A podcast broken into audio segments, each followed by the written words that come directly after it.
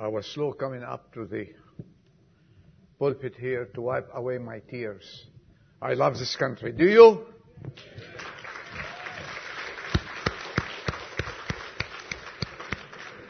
I love America. And guess what? No matter what they do, they cannot take America out of our hearts. Period. We are here to celebrate a great, great country. And before we do that, the three choirs did such an excellent job. Let's give them a hand.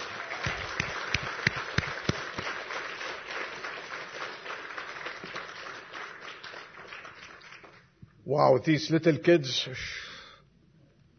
And I congratulate Sylvia and Randy and the choir. Number one, for choosing such beautiful patriotic songs and hymns. I enjoy these very much.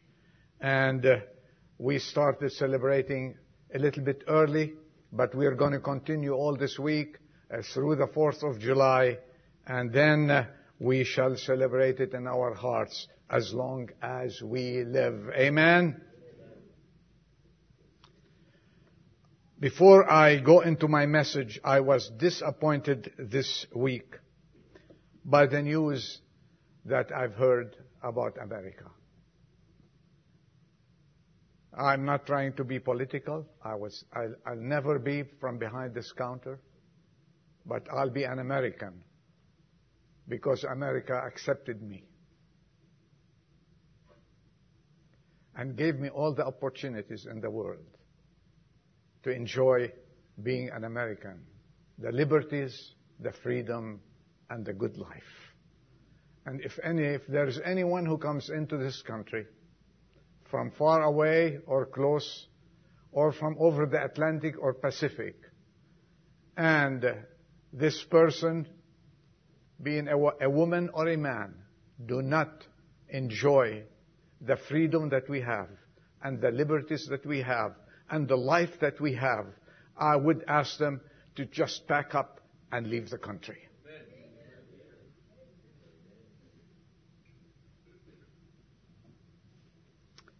I was so sad, but I came this morning with sadness in my heart that there are things happening that we cannot control, but we hope and we pray that they will be controlled and if God interferes, He will control them if He pleases. Church of God, we shall continue preaching the Word of God. We shall continue believing in the Lord Jesus Christ as the only Savior.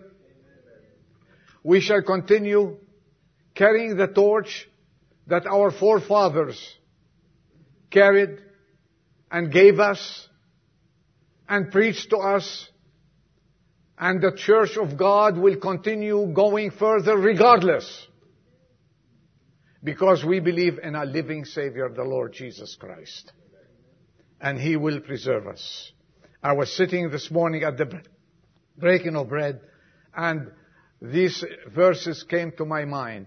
These verses, I, it, they encouraged me and I would like to encourage you on this beautiful day, the celebration of our independence. And this verse says, crowns and thrones may perish.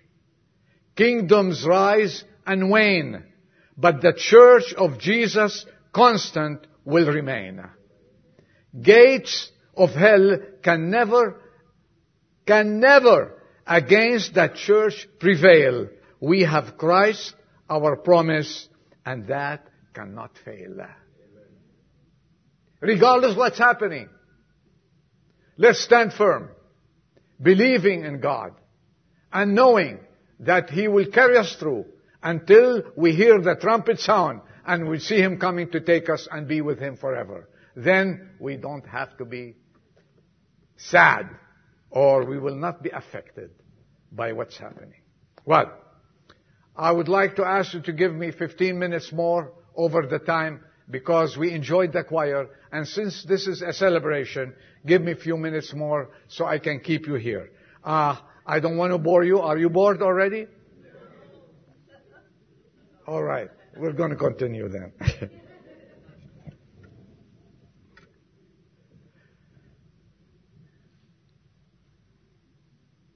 During some of the darkest days of the Civil War, President Abraham Lincoln reminded his fellow Americans that we have been the recipients of the choicest bounties of heaven. True, to be born in a land of freedom, to live in a nation founded upon the principles of the Bible, and to learn about those founding fathers. I'm going to talk about them today. And what they did to give us this life is a great gift seldom appreciated by this generation. The core group of patriots who shaped the political, legal, and religious foundation of our nation is one of many privileges we Americans should be proud of and honored to have. When I prepared this message, I never knew what kind of songs they are going to sing. But they song, they sang about our forefathers, our patriots. I said, this goes along with my message. And today we are going to learn or refresh our memories. Those people, those of you who are still going to uh, high school, to college, and you study about the history of our nation, I want to bring few glimpses to you this morning. No other nation under the sun has this solid foundation that America has. And this is the secret of our success and supremacy. John Adams, the second president, said, the general principles upon which the fathers achieved independence were the general principles of Christianity. I will avow, he says, that I believed and now believe that those general principles of Christianity are as eternal and immutable as the existence and attributes of God.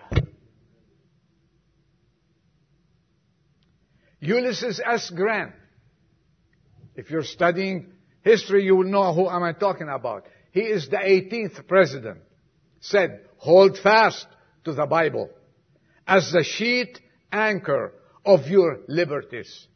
Write its precepts in your hearts and practice them in your lives.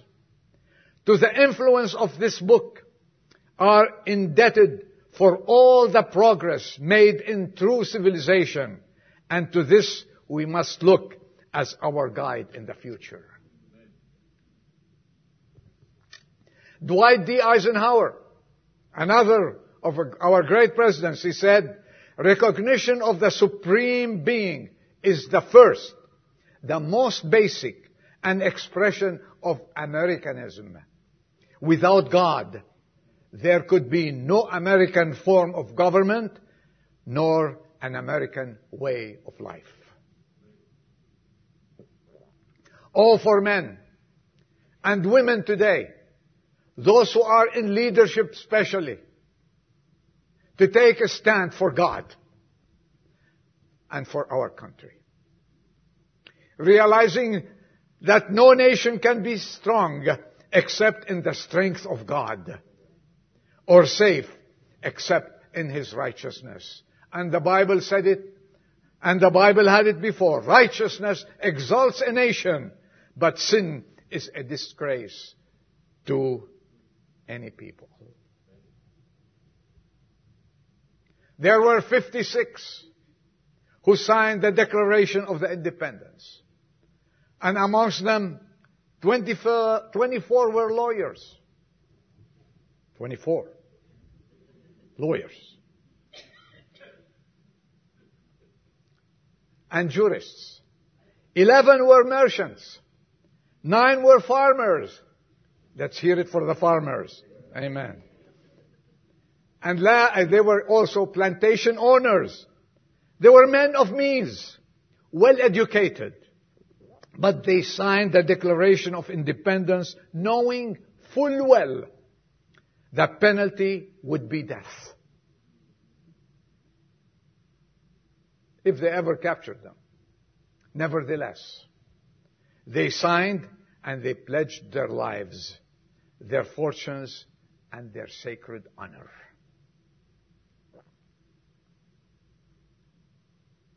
That should influence us and anchor our faith that if should we should should the Lord tarry and we are going to be persecuted that we will never back off we will stand for Jesus Christ regardless of what happened and most historians this is a lesson in history for, especially for those who are going to college and school. They were with the founding fathers at that historical session, 56 delegates to the Constitutional Convention. And you know, as a matter of public records, the delegates included, I don't know whether we have any, 28 Episcopalians. How, how about that? They were men of God at that time. Eight Presbyterians. There were seven Congregationalists, two Lutherans, and two Dutch Reformed Methodists, and two Roman Catholics were there, and etc., etc., for the sake of time. A full 93% of these members of Christian churches were deeply influencing the biblical foundation of our nation.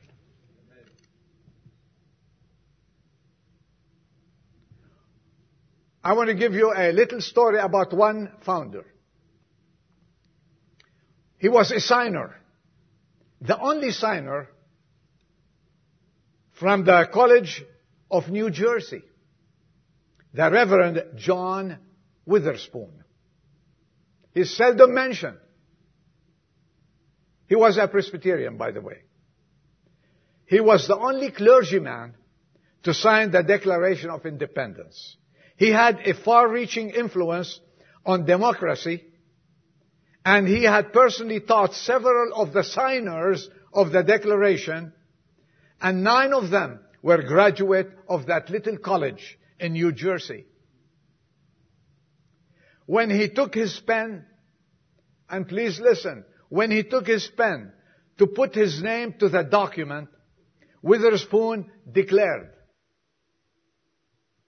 there is a tide in the affairs of men. A spark that we perceive before us. To hesitate is to consent to our slavery.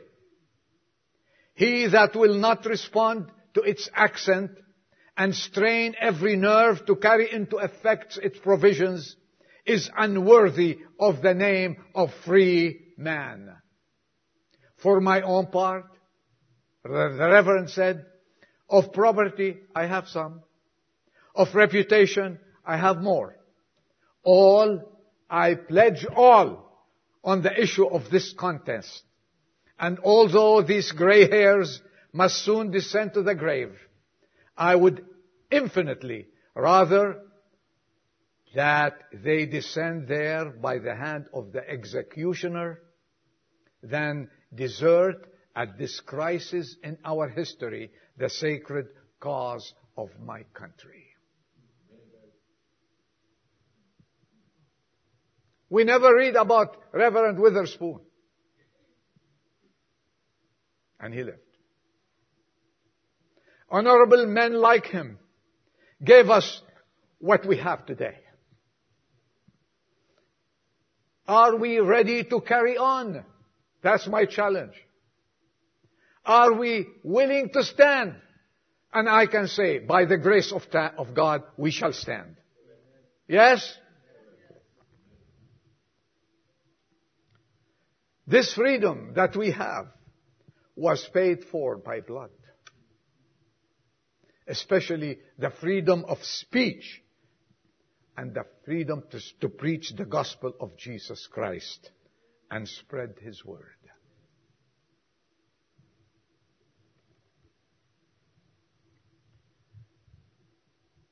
Now let's face the reality. While we have much to admire and love and be thankful for in being able to call America our home, I look around and I know you agree with me. And what do I see? Our nation is rapidly drifting from its biblical foundation. Our zeal and the freedom we have to serve God and to promote the gospel is slowly disintegrating. Most families don't go to church anymore.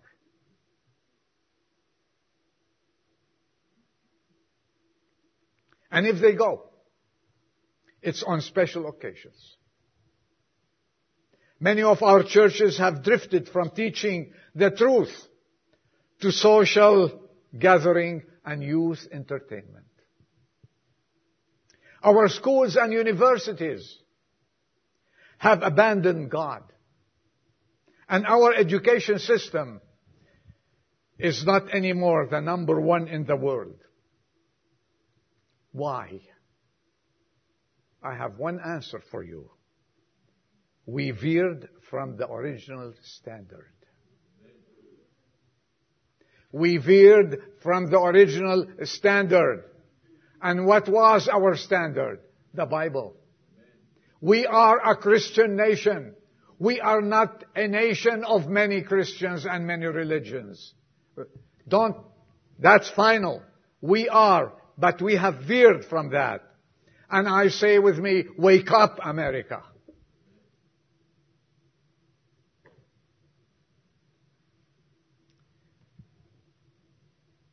Hear, please hear what they said then. Abraham Lincoln said, we have forgotten the gracious hand which has preserved us in peace and multiplied and enriched and strengthened us and have vainly imagined in the deceitfulness of our hearts that all these blessings that we have were produced by some superior wisdom and virtue of our own. Thomas Jefferson said, God gave us life. He gave us liberty. Can the liberties of a nation be secure when we have removed all convictions that these liberties are the gift of God.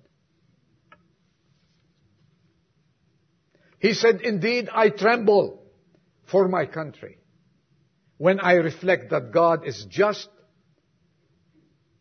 and that his justice cannot sleep forever.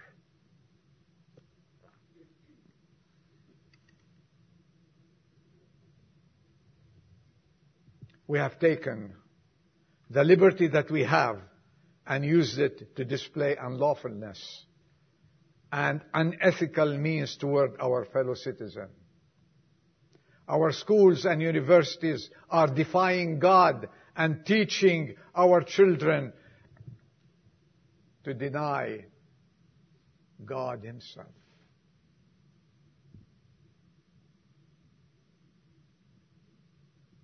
Loyalty to the country is no more taught. There is no fear of God in these educational institutes. Do you know? I want to give you two examples. I still have seven minutes. Don't sleep on me. This is our independence celebration. Do you know that most of America's oldest universities were started by preachers and churches? Christian nation. Remember, school children, those who are going to college, in high school. Remember, Harvard University, for example, which was founded in 1636, adopted rules and precepts which stated, this is stated, check it out, research it, let every student be plainly instructed and earnestly pressed to consider well the main end of his life and studies is to know God and Jesus Christ, which is eternal life. That was Harvard University. The original seal of Harvard University says, truth for Christ and the church. Where are we today, Harvard? Yale College. You've heard of Yale, right? Yale College, which was founded in 1701. With the, they have a stated goal says, every student shall consider the main end of his study to wit, to know God in Jesus Christ, and answerably to lead a godly and sober life. What are they teaching today? Don't lose heart, church. We will teach it. We will teach the fear of God as long as we live. And as long as these doors are open, we will only honor Jesus Christ, our Lord and Savior. Period. Unfortunately, as time went by, a philosophical shift took place in our universities and in America. And the biblical principles for education were slowly abandoned with sad and tragic consequences, resulting in shutting God out of our schools and universities. And is it strange, as a result, to find broken homes? The family life is almost non-existent. Our society is ungodly. Wow. Is it ungodly? Our national life is in chaos. Even the rulers of our country, they don't know what to do. Add to that, Christianity is being persecuted. And the question you say, why? Why Adolf? Let me say this. I believe that the founders were correct in asserting that America would fail if it lost its religious foundation.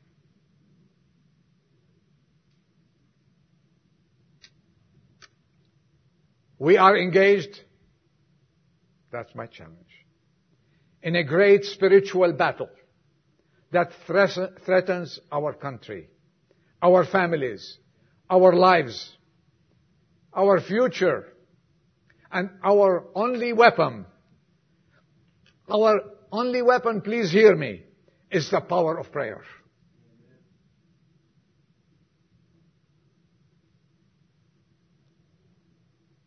Our founding fathers knew the power of prayer and the purpose of prayer. From our nation's beginning, if you study the history of our nation, through times of war and tragedy, we have been called to pray. To pray that the hand of the Almighty God might show forth His mercy and intervene with His grace toward America. And today is no different. Last year, I ended my message on July 4th, of July 4th, with the following.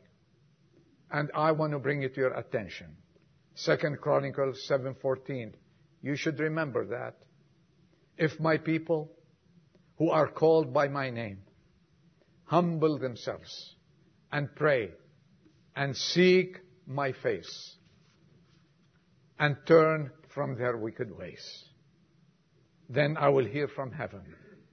I will forgive their sin and I will hear their land. Are we ready to do that? It's not being a, a part of a political, political party. That's personal. It's not saying I want to do this and that. We should be on our knees, all of us. We should lift our hearts up to the Lord and ask Him to interfere in the welfare of our land. and all the resources, and this is the promise of the, of God, all the resources of the Almighty God and His Word are available to us. He rules in the affairs of men, and nothing is too hard for Him. Let us bend our knees, humble our hearts, and start praying for the country. Let us be willing to help turn this generation and this great nation back to God. Let us stand in the gap and make our lives available to be used by Almighty God. Let us go to business for, the, for Jesus Christ. God wants to come and bless us again. And He wants to come and forgive our sins and heal our nation. He is ready. Are we ready?